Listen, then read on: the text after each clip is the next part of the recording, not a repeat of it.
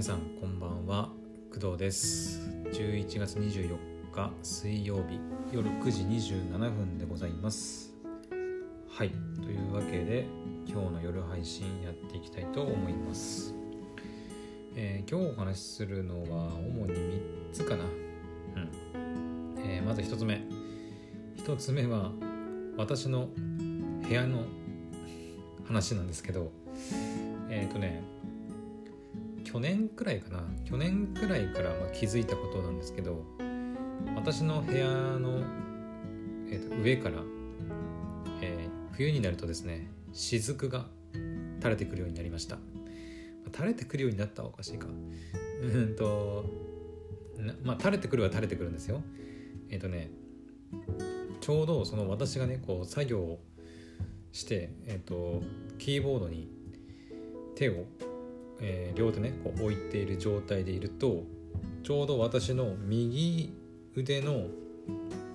肘と手首の間くらいに、えー、とポトって落ちるんですね。あの雫が。冬になると。冬になるとね。はい。で原因はちゃんと分かっています。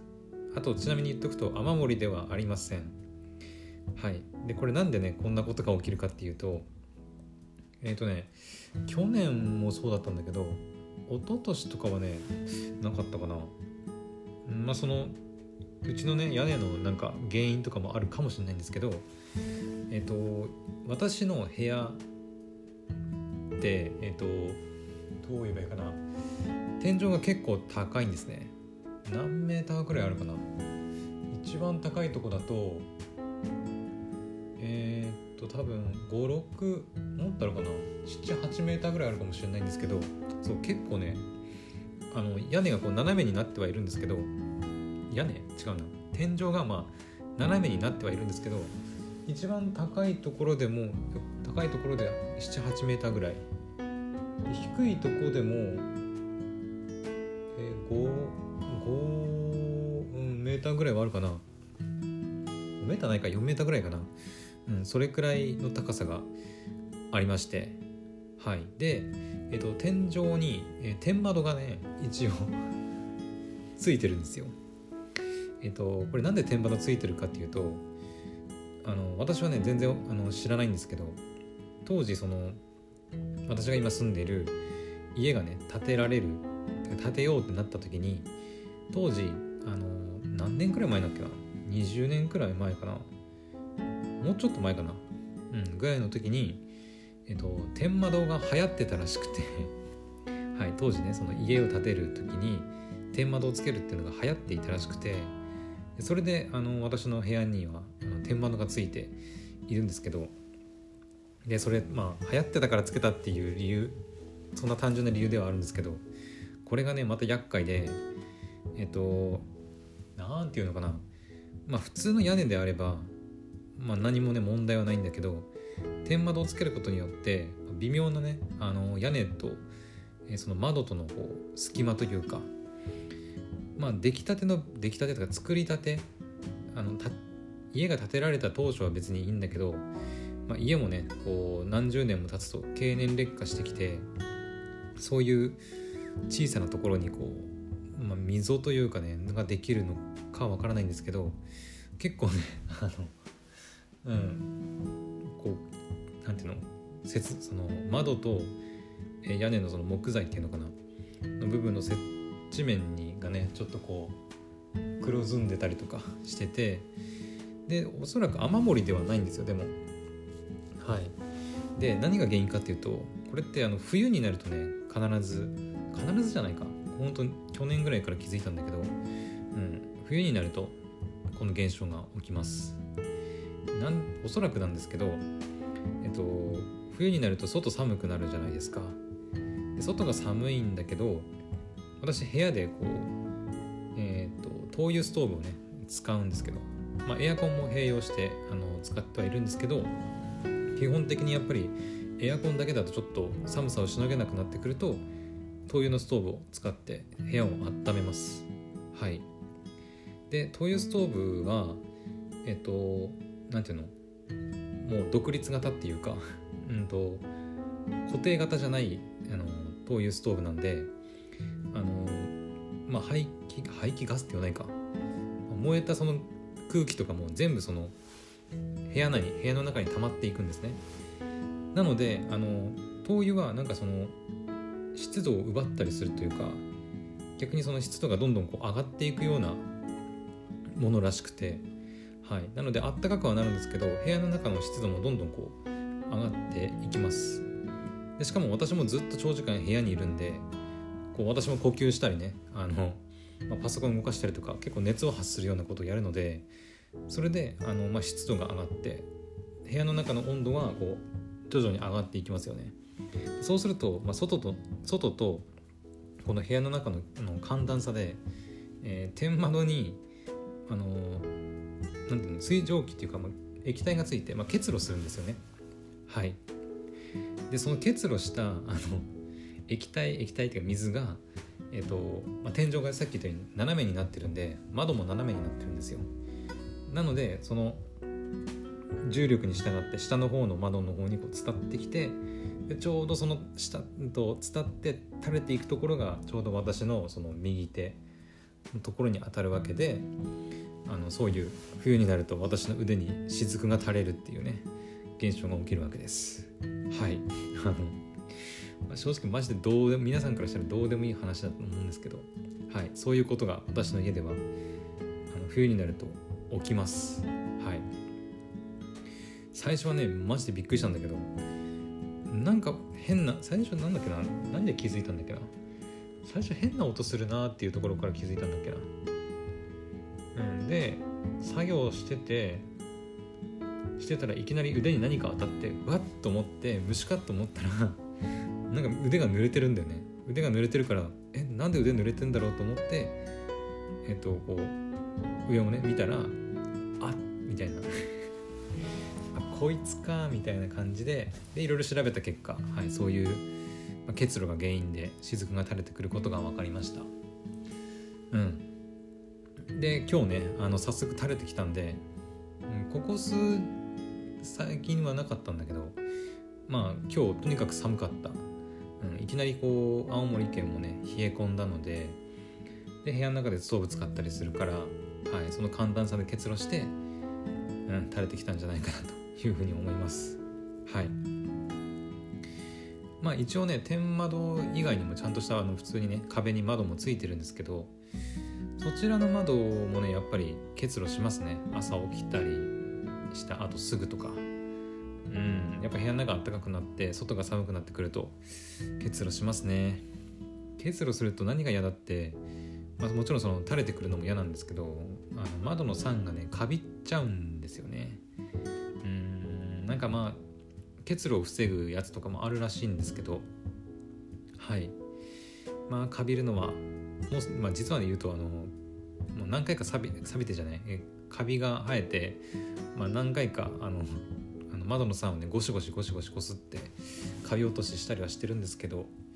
またねあの冬になると結露して水が溜まってカビやすくなるんで気をつけたいなって思ってますはいまずこれが1つ目のお話まあ皆さんからしたらどうでもいいお話なんですけどはい1つ目のお話でしたえー、で2つ目2つ目は、えー、クラスターの話です。はい。えーと、バーチャル SNS の、えー、クラスターですね。で今日ね、あのー、ちょっとクラスターをねネットで調べてたらえっ、とねこれは何の記事だっけな。あこれはあれですね。PR TIMES。なんかプレスリリースとかをこう発表する、えー、ニュース記事のサイトがあるんですけどえーとメタバースを実現するクラスター株式会社が、えーと、メタバース研究所っていうものを設立するよっていう発表プレスリリースが、えーとまあ、今月の2日に出てたみたいなんですね。はい、で私はそれを今日知ったんですけどでそれで見てへえなるほどみたいな感じでまあそのメタバース研究所に関しては、まあ、そのクラスター株式会社が、えーと東京大学とか京都大学の研究室と協力して、まあ、メタバースのことを研究していきますよみたいな、うん、あのものらしいんですけどはいその辺に関してはまあ私は研究者じゃないんであんまり詳しいことが分からないんですけど、まあ、でもなんかその研究員が募集されていたりとか、その他にもなんか Oculus Quest 2 への対応とかなんか大規模アップデートの情報とかねいろいろ書いてあって。うんオリジナルアバターを作成できるアバターメーカー機能とか。あとは乗り物機能ね。はい。私も1回だけねあのクラスターで、えーと、乗り物乗り物に乗りました。はい。あの飛行機だったかな。あの戦闘機みたいな飛行機に乗って、はい、ちょっと遊ばせてもらいました。ちょっと操作はね難しいっちゃ慣れるまでちょっと時間かかりそうだけどあなんか面白いなっていう感じでしたね。はい。あとはプライベートサーバーパーティーサーバーみたいな新しいサーバーのなんか作り方が増えたとかアバターの上限が解放されたとかっていうのがあったんですけどその中で私が一番気になったのが、えーと、ワールドクラフト機能です。はい。でこれ何かっていうと、まあ、あんまり詳しいことは書かれてないんですけど、えーと、どうやらそのクラスターアプリ内でワールドを作れるようになる機能がワールドクラフト機能らしいです。で12月の下旬にリリース予定らしいんですけどえっとまあ、なんで私がこれ気になってるかっていうと,、えっと確かねクラスターでワールドをね、まあ、自分で作るってなったら、えっとクラスターの方で提供されてるなんだっけなクラスターはあこれかな。Cluster Creator Kitか。っていうのがまあ提供されていてでおそらくその Unity かな。 Unity とか使えて、まあ、作るものだと思うんですよ。ただその私のパソコンのスペック上スペック的に、えーとまあ、ユニティでそういうなんていうの 3D モデルというか、うん、を作るのはちょっと厳しいんですよね。うん、すでにそのクラスターのアプリ自体とかあと VR、Vroid スタジオかとかをまあ動かすのだけでもまあ精一杯なのに、まあ、ワールドを作るってなるとねもっと大変になる、うん、パソコンのスペックが要求されてくると思うのでうんと Unity でワールドを作るのはちょっと難しいかなって思ってたんですよ。それこそ新しいパソコン買わなきゃいけないかなって思ってたんですがこのこのワールドクラフトっていう機能を使えばもしかしてそのクラスターのアプリ内でワールド作れるようになるっていうあでもそっか。うん。いや待ってよ。ちょっと待ってね。クラスターのアプリ内でワールドを作れるようになる。あーいや私のちょっと勘違いかなこれは。ごめんなさい。あのちょっとあのもしかしたらそのクラスターでそのバーチャル空間に入ってそこでこうクラフトができるみたいなことを私は考えてたんですけどあもしかするとそういうことか。えっとクラスターのアップのパソコンのアプリっていうのがあるんですね。まあスマホのアプリのことを言ってるのかパソコンのアプリのことを言ってるのかちょっとわからないんですけどえっとそのアプリにワールドを生成する機能が追加されるっていうことかな。どういうことだろう？ちょっとわかんないんだけど。えーと、クラスターの例えばパソコン版のクラスターアプリにワールドを作れる機能が例えば追加されたとしたら結局処理はパソコンでやらなきゃいけないかな。だと思うから結局パソコンのスペックは必要なのか。スマホアプリでワールド作れるようになったとしてうーんやっぱスマホのスペックも必要かな。この前ねそのとあるイベントの結構結構な大人数が参加してるイベントに朗読祭りだったかな参加したんですけどスマホでね。なんですけど途中でねあのバンって落ちちゃうアプリが落ちる問題が発生したりしたんでやっぱスマホもスペック的にやっぱ厳しいなっていう感じもあるんですよね。で私はその今回その初めてこの記事を見た時に、えー、ワールドクラフト機能っていうのは何て言うのかな。えーと、バーチャル空間上の要は自分のアバターを使って、えー、ワールドを作れるみたいなことをあのなんていうのかな。とうんどう言えばいいんだろうね。なんかなんかちょっと違いがね、まあ、処理はだから自分のパソコンでやるのかその、えーと、クラスターのサーバー上で処理してもらえるのかみたいなところ、うん、なんかその辺の違いはどうなのかなってはい。今思いました。うん。結局パソコン自分のパソコン内でそういうも、えー、VR モデルとか、えー、3D モデルの処理をしなきゃいけないんだったら結局パソコンのスペックは必要かな。うん。もしそのワールドクラフトっていう機能がえ、ー、となんかバーチャル空間内でその自分のアバターを使って本当にゲームみたいな感覚でそのそうかマインクラフトとかそういうことか。マインクラフトみたいな感じでその自分のアバターを使ってバーチャル空間上にこう物を置いたりできるみたいな。ことであればそんなに自分のパソコンのスペックは必要なくてデータの処理をするのはクラスターのサーバー内で処理を行うみたいなことかな。ちょっと分かんないなその辺は。私もエンジニアではないしそこまで、うん、ゲーム開発、うん、てかゲーム開発したことないしだからその辺のことは詳しくは分かんないけどまあどっちなのかなっていう感じです。まあどちらにしてもその Unity を使わなくてもワールドクラフト機能を使えばあのワールドをね作れるようになるっていうのがうんなんか面白そうだなって思います。やっぱりちょっと Unity ねあの使いこなさなきゃいけないってなるとやっぱちょっとハードル上がりますよね。うんなんかプログラミングできない人からするとまあ一応でもどうなんだろう。この Cluster Creator Kit ってのが提供されてるとは言ってるけどうんまあ、一応ノーコードで作れるとは書いてあるけど結局 Unity が必要なんだったら、まあ、やっぱある程度の、ま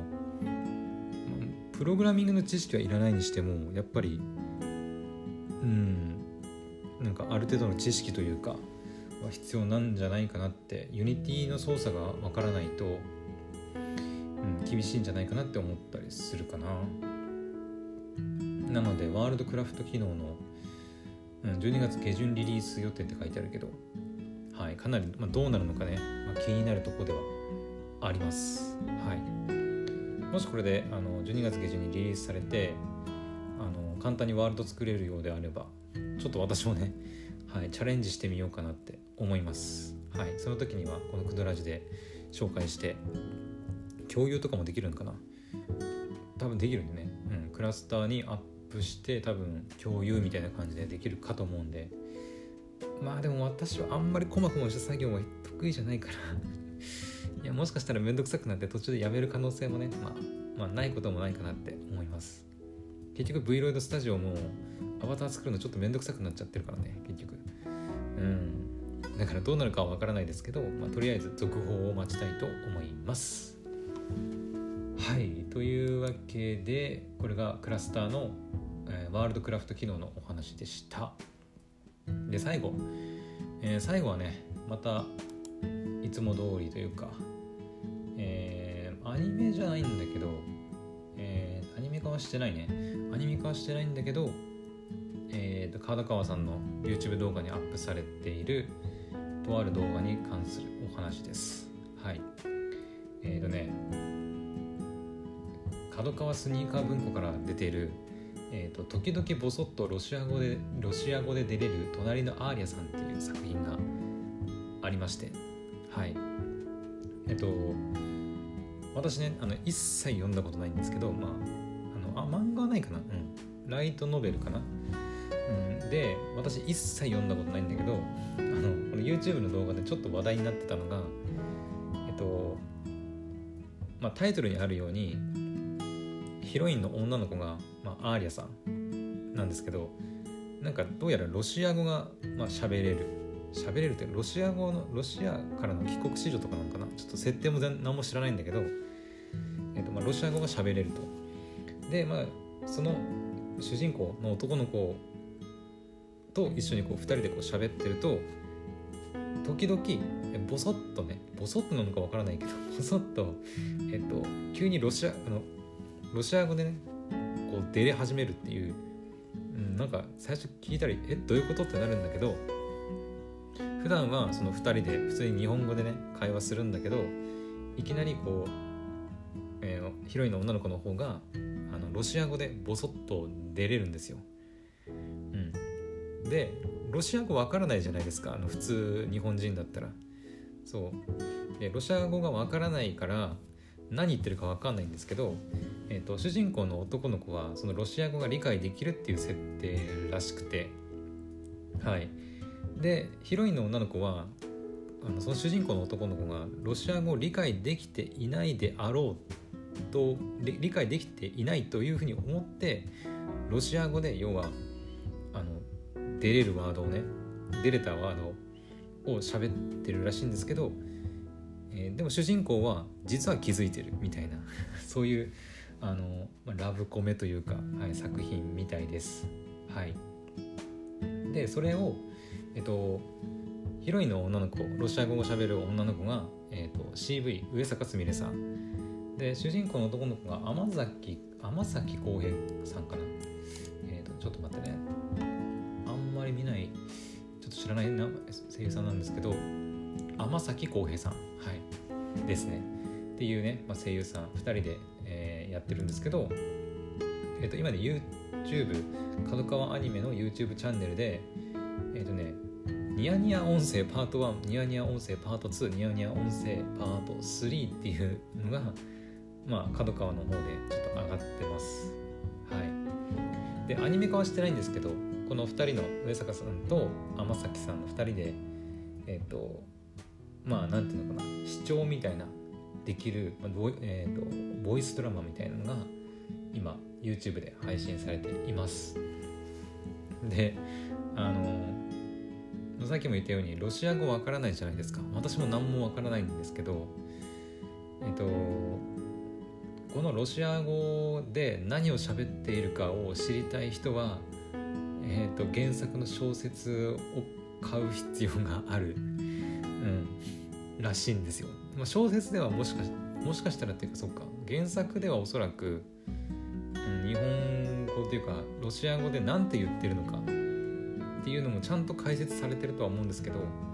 基本的にこの YouTube 動画で解説はありません。そう多分それがまあ売り方なんだろうけどなんてなんで言って出れてるのか知りたい人は、えー、と原作小説を買ってくださいみたいなうん、なんか売り方をしてますね。はい。うん。面白いよね。なかなか面白い試みだなって。作品自体もなかなか面白いけど、まあ、それを使ってこう本を売っていこうっていう売り方がももう結構面白いなって、うん、思います。はい。であとこれ音声自体はあのフルじゃなくて、えーと、お試しなんでね、えーと、とフルバージョンも聞きたいフルバージョン聞きたい人はえっ、ー、となんか小説の3巻限定版を買わなきゃいけないらしい。ですね。はい。なので結構人気あるみたいなんで、まあ、おそらくアニメ化するんじゃないかなって思いますね。はい。もうキャストもねもう CV としてついてるしうん。主人公の男の子は分からないですけどこの上坂すみれさんのヒロインの CV は多分変わらないんじゃないかなって思いますね。はい。まあ、あの知ってる人は知ってるかと思うんですけど声優の植坂すみれさんはねあのなんだっけなロシア学科だったかな。なんかその大学かなんかでロシア語を勉強してただったかでロシア語が喋れるんですよね。はい。なので結構上坂すみれさんはロシア語が喋れる声優さんっていうことでまあちょっとした有名人有名人っていうか、まあ、かなり大物声優さんですけど、まあ、ロシア語が喋れるっていうのが、はい、結構有名だったりします。でなかなかねロシア語喋れる声優さんはまあいないかな、まあ、それこそ海外から来てる本当にロシアにロシアに住んでて日本に来て声優さんやってるぐらいの人じゃないと、まあ、できないかなって思うのでうん。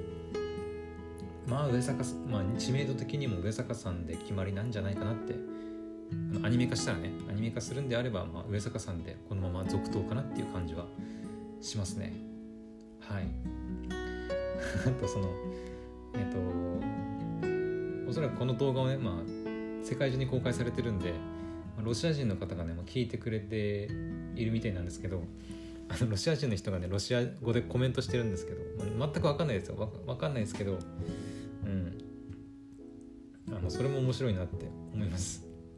本当にロシア人がそうか聞けば分かるんだよなって。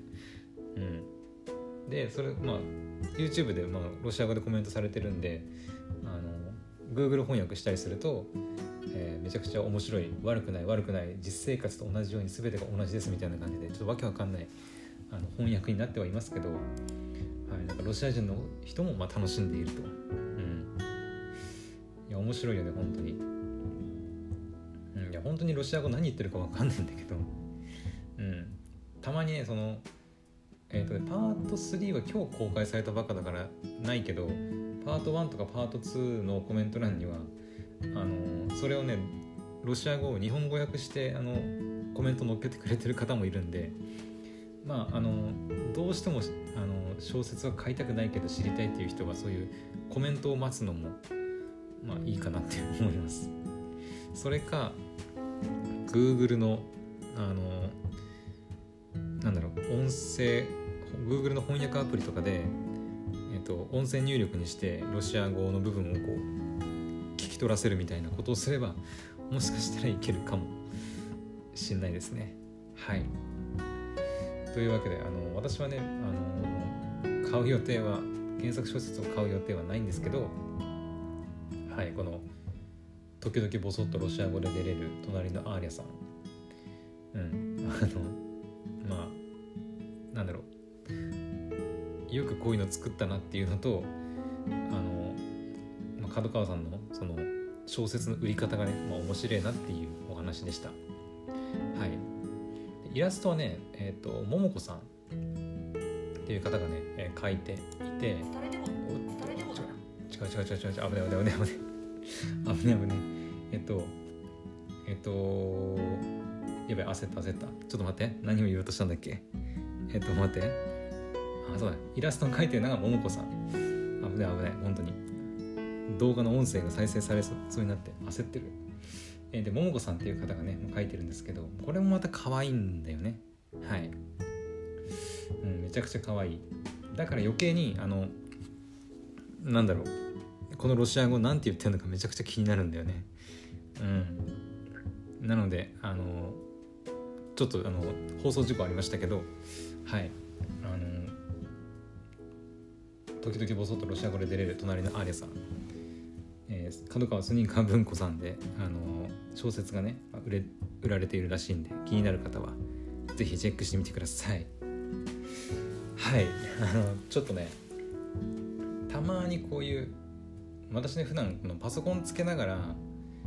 でパソコンでウェブページをこう閲覧しながらね喋ってるんでたまにやっちゃうんですよね。この前もなんかやっちゃった気がするんだよ、ットフリックスかなんかの動画だったかな忘れたけど。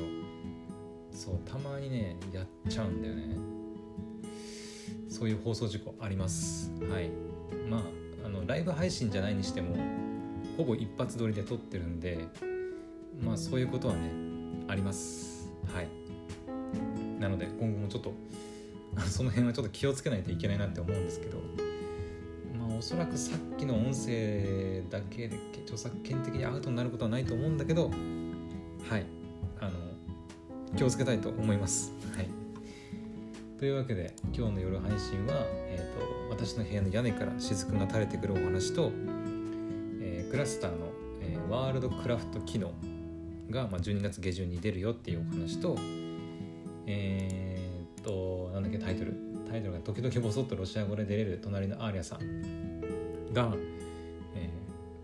ー、まあ、原作読んでないけど面白いよっていうお話でした。はい。で明日は、まあ、いつも通りね朝から配信するんですけど明日はですねポッドキャストの、えー、お仕事。はい。あのー、先週くらいからね先週、くらいから言ってるえっ、ー、とポッドキャストのねお仕事の予定が入っております。はい、えっと、会社の、えー、社長さんと、はい、ちょっと面談面談というか打ち合わせねして、えっと、その後、えっとまあ、テスト収録みたいなことをやります明日ついに。はい、なのでうんちゃんとあのー、ポッドポッドキャストらしいことがね、まあ、できるのかどうか、はい、かなり不安ではあるんですけど頑張っていきたいと思います。はい、それではえっ、ー、と明日の配信でまたお会いしましょう。